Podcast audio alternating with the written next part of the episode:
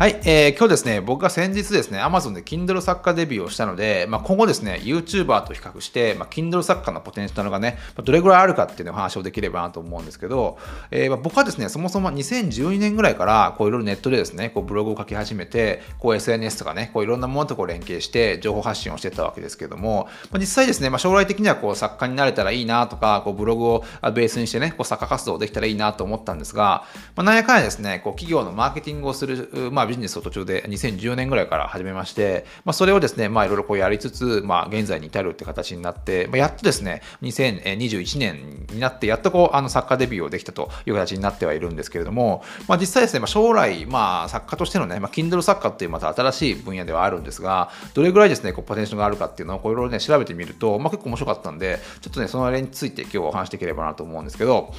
えー、2014年にですね、初めてこう、Kindle ダイレクトパブリッシングのアワードっていうものが、まあ、創設されて、まあ、それでね、活躍されている方をこう表彰しているような、あの、こうアワードができたわけですけども、まあ、その初代、えー、Kindle ダイレクトアワードに受賞した、もう受賞された作家のです、作家でクリエイターの高潮剛さんがですね、えー、21世紀に入って、まあ、サッカー選手以上、サッカー選手以上に稼ぐようになった職業は、DJ とシェフと作家だって言ってるんですね。で、まあ、ここにですね、まあ、作家が入っているのはすごい僕個人的には面白いんですけれども、まあ、シェフとかですね、こう、ミシュランの、あの、まあ、レストランとか、最近はあのシェフとかも、こうなんかね、あの、職人というよりは、まあ、芸術家とかね、呼ばれるようになってきていることも多くなってきてるんで、まあ、なんとなくね、こう、さ、あの、シェフっていうのは、こう、脚光を浴びてるなっていうのはわかるし、まあ、DJ もですね、まあ、年々、まあ、ちょっとコロナ若干ちょっと、あの、衰退してるところはあるんですが、まあ、コロナ前とかは、もう DJ がもう年収何十億とか、一晩でね、もうな何億稼ぐみたいな話を結構聞いたんで、まあ、なんかあの DJ もなんかそういうね、個人でそういう稼ぐ部類に入ってるんだっていうのは分かったんですけど、まあ、ここにですね、作家が入ってるっていうのはすごいあの意外でしたね。で、まあ、いろいろこう調べてみると、あの、フォーブスがですね、2015年に発表した、まあ、ちょっと古いデータにはなるんですけれども、あの、サッカーのですね、まあ、収益っていうものは、フォーブスが出してまして、まあ、これ見ると結構、あの、額をね、稼いでるなっていうのはわかるんですよね。例えば、こう、あの、まあ、世界で一番、まあ、作家として稼いでいるのは、あのジェームス・パターソンという方で、まあ、彼ですね、もともと広告代理店にあの勤めていて、でまあ、その傍ら作家作業をしてたんですが、まあ、今はですね、こうフルタイム作家になって、あの年収100億円を超えてるとあのいうことで、まあ、もう JK ローリングより稼いでるようなあの作家なんですね。で、まあ、あのそもそも確か彼が、ジェームス・パターソンが2番目に、あの確か2番目にあの Kindle で確か100万部を売った作家だったような気がするんですけど、それが多分2010年ぐらいなんで、もう結構前なんですが、もうかなりの間ですね、あの、まあ、こう、Kindle 作家として活躍されてる方ですね。で、それ以外にも、あの、学生時代、もう、この人多分まだ30何歳だと思うんですけど、学生時代に、まあ、出版、あ小説を出版してベストセラーになった、えっと、ベちょっと発音が難しいんですが、ベロニカ・ロスさんって方は、女性で、でまあ、女性でまだ若いんですが、まあ、年収でですね、あ25億円、まあ、作家として稼いでいて、あ74歳になってね、アニエル、ダニエル・スティールさんっていう方も、もう年収、あの作家として、あの年収30億円を稼ぐという形で、結構ですね、作家がですね、あの、思ったより稼いでるなっていうのは僕の、あの、あのなんとか思ってるところですね。で、まあ、作家として面白いのが、やっぱ作家っていうのは本当にいつ、なんかこうね、あの、キャリアが開花するかって、まあ、意外とわからないところもあって、あこの年齢の分布を見ていくと、本当にあの性別とか年齢とか、まあ、そのバックグラウンドとか、なんか全然違う違う人があの作家としてデビューして、まあ、そこで成功してるっていうのがあの出てきてるんで、まあ、その中で一つのね、あの面白いところかなと思いますよね。まあ、あのもう年配の70を超えた方もいれば、あのそもそもね、もともと広告代理店に勤めていて、それをね、まあ、一回引退して、まあ、小説家になってあのヒットした人もヒットした人もいれば、まあ、学生時代にですね、あのいきなりデビューして、まあ、作家まあ、として活躍できる人もいるって形で、まあ、その辺すごい面白いなと思うんですよね。で、まあ僕が個人的に思うに、まあ、21世紀は、まあ誰が何と言おうとですね、あの国家とか企業の時代とかではなくて、もう個人がまあ中心になる時代なんじゃないかなと思うので、もうこうなんかね、Kindle ダイレクトパブリッシングみたいな形で、もうなんかね、本当に今までの出版のプロセスのなんか100分の1ぐらいのスピードで、あの、本を出版できるようなこうテクノロジーがどんどん発展していくことによってどんどんこう個人がねあのいろんなものを個人個人だけで、まあ、本当に何十億円とか稼げる時代になっていくんじゃないかなと思うんで作家っていうくくりもねやっぱこの何でしょう一番こうまあやりやすいってやややすければやりやすいこともライバルは多いんですが、まあ、そういった意味ですね、あのすごい今後活躍のポテンシャルがあるんじゃないかなと思うんですよね。で、まあ、本当にこのあの先ほど申し上げた世界で一番稼いでいる JK ローリング、ハリー・ポッターの JK ローリングよりも稼いでいる、えー、ジェームス・パターソンはですね、まあ、最初ですね、もう31社の出版社が断られたらしいんですが、えー、でもそれなんとか作家をになることができて、でも実際彼が40歳になるまではこうベストセラーになるなった本はね、一回もなか一個もなかったという話をしたんで、やっぱりですね、こういつ、なんでしょうね、あの作家としてのあの才能開花するかってわからないんですよね。で、まあ、今はもう本当にね、このジェームス・パターソンは本当にあのいろんあものすごい数の本を売ってる作家でして、で彼がですね、一番最初に本を出した時から計算しても、彼の本はですね、1分間に21冊売れてると。あ今はもうめちゃくちゃ売れてる、もっともっと全然売れてると思うんですけれども、えー、売れているって形で、で、まあ、現在はですね、あのまあ、いろいろ本の売り上げとか、まあ、映画とのコラボレーションとか、いろんなものを含めて、まあ、1時間に100万円以上、えーまあ、作家とし稼いでいるという形なので、まあ、やっぱね、将来、あの Kindle 作家、Kindle 億万長者になるなろうと夢見てる人にとっては、なんかそう夢なる話なんじゃないかなと思うんですよね。ただこうね、あのまあ、この新しい時代の、まあ、作家、特にこのジェームス・パターソンという方は、あのなんてなんでしょうこう、出筆の仕方も全然ですね、なんか他の作家の方とは違っていて、それもですね、一つのこうなんかあのイノベーション的なあの形になってるんじゃないかなと思うんですよね。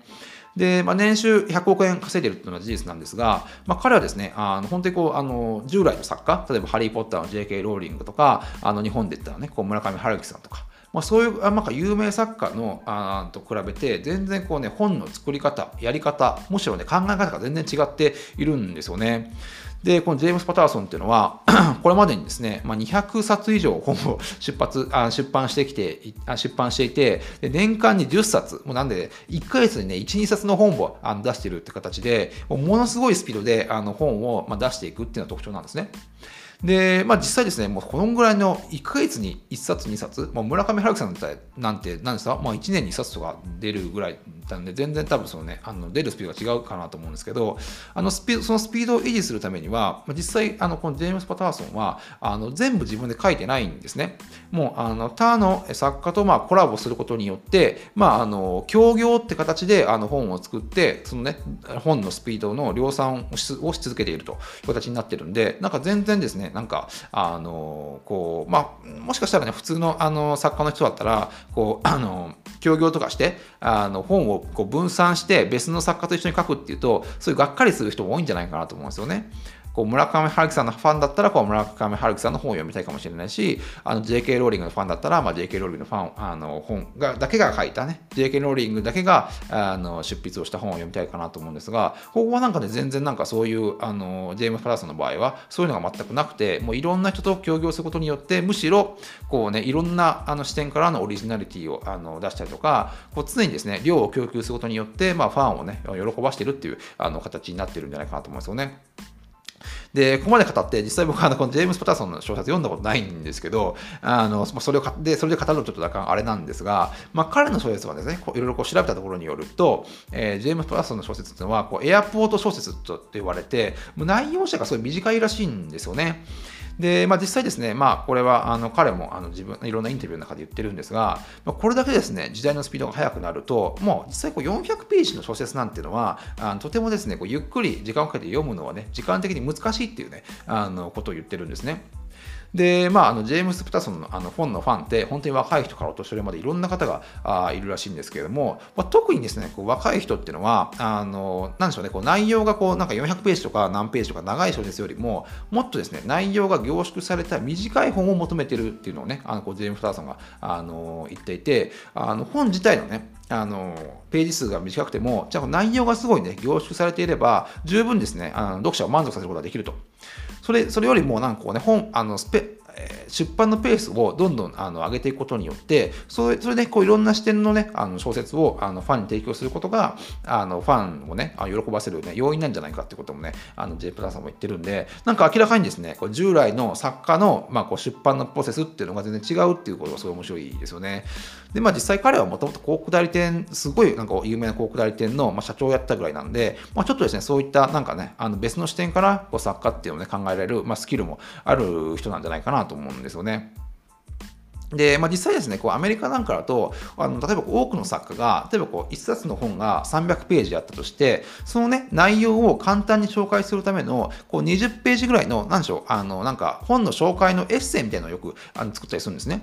あのみんながみんなこう300ページ読めるわけじゃないんで、そこのエッセンスを、あの、本当に重要な部分だけをあの注力した20ページぐらいのエッセイをなんかこう作って、あの、いろんなこう雑誌とかに載せて、まあ本の宣伝にしたりとかすることが結構多かったりとか、例えばこうね、あの TED Talk とかで、その本のまあ300ページ、400ページ分ぐらいの内容を15分ぐらいにまとめて、あの TED Talks とかでね、講演したりあのすることがあるんですけれども、まあ、実際このジェームス・パターソンが言ってるのが、もう300ページ読まなくても、別にこうね、20ページ読んでもね、重要な部分は十分理解できるし、まあね、その300ページの本とこう20ページの本の何が違うかといえばこう300ページの本っていうのはあのいろんなこう例題とかあのそういうなんかね詳細な情報が詰まっているだけで実際こうコアなあの伝えたいことっていうのはこう20ページのねあのエッセイを読んでも十分理解できると。なんで別にその300ページを好む人と、えー、20ページを好む人それぞれいていいんじゃないかと。いうことで全員が全員ねその本を全部読めなくてもいいんじゃないかってことを言ってるのでそれよりもねこうどんどん新しいもの新しい物語を量産していく方があの読者のためになるんじゃないかとかも言ってるんで、まあ、それもねあのなんか新しいあのスタイルなんじゃないかなと思うんですよね。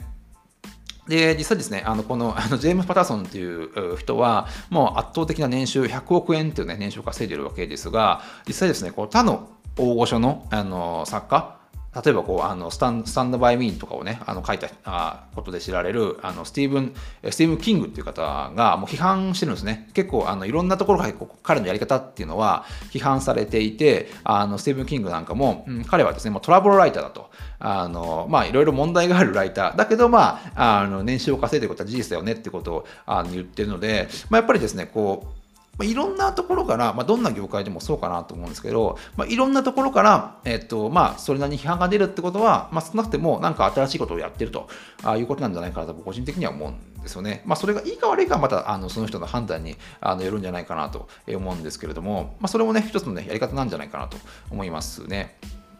で、このジェームス・パターソンの、まあ、この、あの、新しい時代の Kindle 作家の、あの、出筆の特徴なんですが、まあ、彼ですね、あの、まあ、全部は、全部自分で書く気はしないんですが、その80ページ、なんかものすごい、80ページぐらいのものすごい量のアウトラインっていうのを、あの、全部ですね、こう、ジェームス・パターソンが書くらしいんですね。まあ、なんで、こう、詳細ですね。あの、文章というよりは、あの、こういうストーリーの詳細とか、こう、アウトラインっていうんですが、そういうものを、あの、まあ、彼がですね、すごい、こう、詳細に、あの、書いて、まあ、それをですね、まあ、あの、コラボレーションしている、まあ、サッカーに渡して、まあ、ストーリーを作っていくっていうような形になるらしいんですけどもこのジェームパタージェームス・パターソンがあの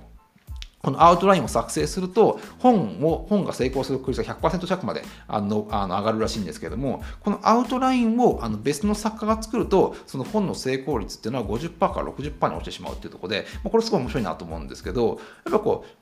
やっぱその、なんでしょうね、コアな部分、そのインスピレーションの部分がやっぱり重要なんであって、あの、なんでしょうね、この、本を書くっていう、まあ、文字を作るっていうプロセスよりも、なんかそのね、その人の考え方とか、その人のこうストーリー性っていうのがそのすごい重要なんじゃないかっていうのは、これすごい見えてくるんじゃないかと思うんですよね。なんで、まあ、あのー、まあ、僕自体はあんまりこうなんか人に文章を書いてもらうのはちょっと気持ち悪くて嫌なんですけど、やっぱこうね、あの、本当にこう信頼している、あの、彼の、あの、ゼン・パタソンの、あの、世界観を理解している、まあ、コラコラボレーションできるライターであればこうやってねあのアウトラインを作る人とあの本当にあの本を書く人っていうのを別にしてしまうことであのどんどんですねこう量産するスピードを上げていける本を出す出版するスピードをですね上げていけるっていうのはあの一つのなんかこうね新しいやり方なんじゃないかなと思うんですよね。で、このジェームス・パターソンがあの言ってるのが、出版のあのあのペースを維持するためには、あのやっぱりね、他のあの作家とコラボレーションすることはもうね、必見になると言ってますね。で、まあ、なんでこうね、映画とかって、もうディレディレクターとかカメラマンとか、もういろんな人がコラボして一つの作品を作れ作れているんだから、あのまあ、彼からすればね、別に本だって、そのいろんな人とね、あのコラボレーションしてあ作ってもいいじゃないかとあのいうことを言ってるので、まあ、今後ですね、まあ、本当になんか、ホリエモンとかもですね、こういっぱい、ものすごいいっぱい本出しますけど、実際あれ多分自分でほぼ書いてなくて、あの、まあ、ちょっと彼の 場合はちょっと違ったりするんですが、まあ、あの、自分でこう、初、あの、言ったことを、まあ、なんかこう、なんかボイスレコーダーなんかに録あの録音してあの出してると。あの本として、まあ、出版してるって形で、まああのまあ、それはそれでね、まあ、ホリエモンはホリエモンのなんかそういう本のいいところがあるんで、まあ、あれもですね、なんか一つのあの新しいあの本の出し方なんじゃないかなとあの思ったりもするんですよね。まあ、こういうやり方があってもいいんじゃないかと思うんですね。で、まあ、僕がすごいこれ面白いなと思ったのが、あの最近、まあ、3年くらい前ですね、あのこのジェームパターソンと,、えーと、元アメリカ大統領のビル・クリントンがコラボをして、あの1個のね、あの小説を作ったんですね。で、まあ、その、あの、小説のタイトルっていうのが、プレゼント is missing っていう、あの、まあ、プレゼントが、あの、まあ、いなくなっちゃったみたいな形の小説なんですが、まあ、これですね、実際ですね、あの、まあ、ビル・クリントンって、あの、実際の、あの、アメリカの大統領を8年間務めて、えー、のいた方で、まあ、その方と実際ですね、あの、プロの小説家がコラボして、あの、小説を出すってことで、本当にこう、当事者、まあ、実際、あの、アメリカ大統領を務めた当事者でしかわからないような、あの、なんか、細かいニュアンスっていうのを、あの、こう、プロのあの小説家が表現するということで、これは実際ですね、本当にこういうコラボレーション、あの出筆のコラボレーションっていうところでしかできないような、なんか、すごい新しい形の、なんか新しい小説なんじゃないかなと思うんですよね。で、実際これ、まあ3年前ぐらいに、あの、まあ、この、あのコラボした小説が出て、まあ、アメリカでは大ヒットしてますし、まあ、ニューヨーク・タイムズの、ね、ベストセラーなんかにもね、あのずっと名を連ねているらしいんで、やっぱりこれはなんかすごい新しいなと、思いますね。みんながみんなこうなんかいろんなことを経験した方がみんながみんなあのあのうまくうまい文章を作れるわけではないのでそれをですねなんか本当にプロの作家とあのその当事者がなんかあのあと生み出すなんか生み出す新しいコンテンツっていう意味ではねなかなかすごい面白いんじゃないかなと個人的には思うんですね。で、またですね、また別の、あの、なんか、こうやる、あの、ことも、あの、このパターソンは、ジェームス・パターソンはやっていて、こうカントリーミュージックの第一人者として知られる、ドリー・パートン、ドリー・パートンさんという方、僕もちゃんもよくわかんないんですが、あの、ドリー・パートンさんと一緒に、あの、コラボレーションして、まあ、そのミュージシャンと一緒に、あの、小説を一緒に書いて、で、そのミュージシャンが、その小説を元にして、その新しい音楽のアルバムを作るということをやってるんですね。これもまたすごい新しい実験なんじゃないかなと思うんですけど、実際その、あの、ミュージシャンっていうのは、まあ、プロの小説家ではないんで、まあ、小説小説書くのはうまうまくないんですが、その小説自体も一緒に、まあ、プロのあの小説家と書くことによって、それからインスピレーションされた曲をあのアルバムで出すという形なんで、これまたですね、新しいなんかね、角度ね、コンテンツが生まれてくんじゃ、生まれてくんじゃないかなと思うんですよね。なんで、まあ、これもあの一つのあの新しいやり方ですね。で、この、まあ、ジェームズ・パターソンって方は、まあ、いろんなね、あの、本当にこう、大御所の、特にこう、伝統的な古き良き作家の人からは、かなりですね、こう、あの批判を受けているわけですが、まあ、そこはあんまりね、あの、パターソンは気にしておらず、自身は、まあ、作家というよりは、もうね、一人のエンターテイナーとして、まあ、自分をね、あの、考えているようですね。なんでまあ、これはね、なんかね、まあ、まあ、年収100億、100億円ってとかなんかすごいパッと出てしまいますが、なんかね、作家とかね、あの、えっ、ー、と、音楽家とか、音楽家とか、そういうね、あの、政治家とか、ビル・クリントンとかね、まあ、いろんな人とコラボして、なんか新しい形のね、なんか本が生まれていけばね、すごい面白いんじゃないかなと思うんですよね。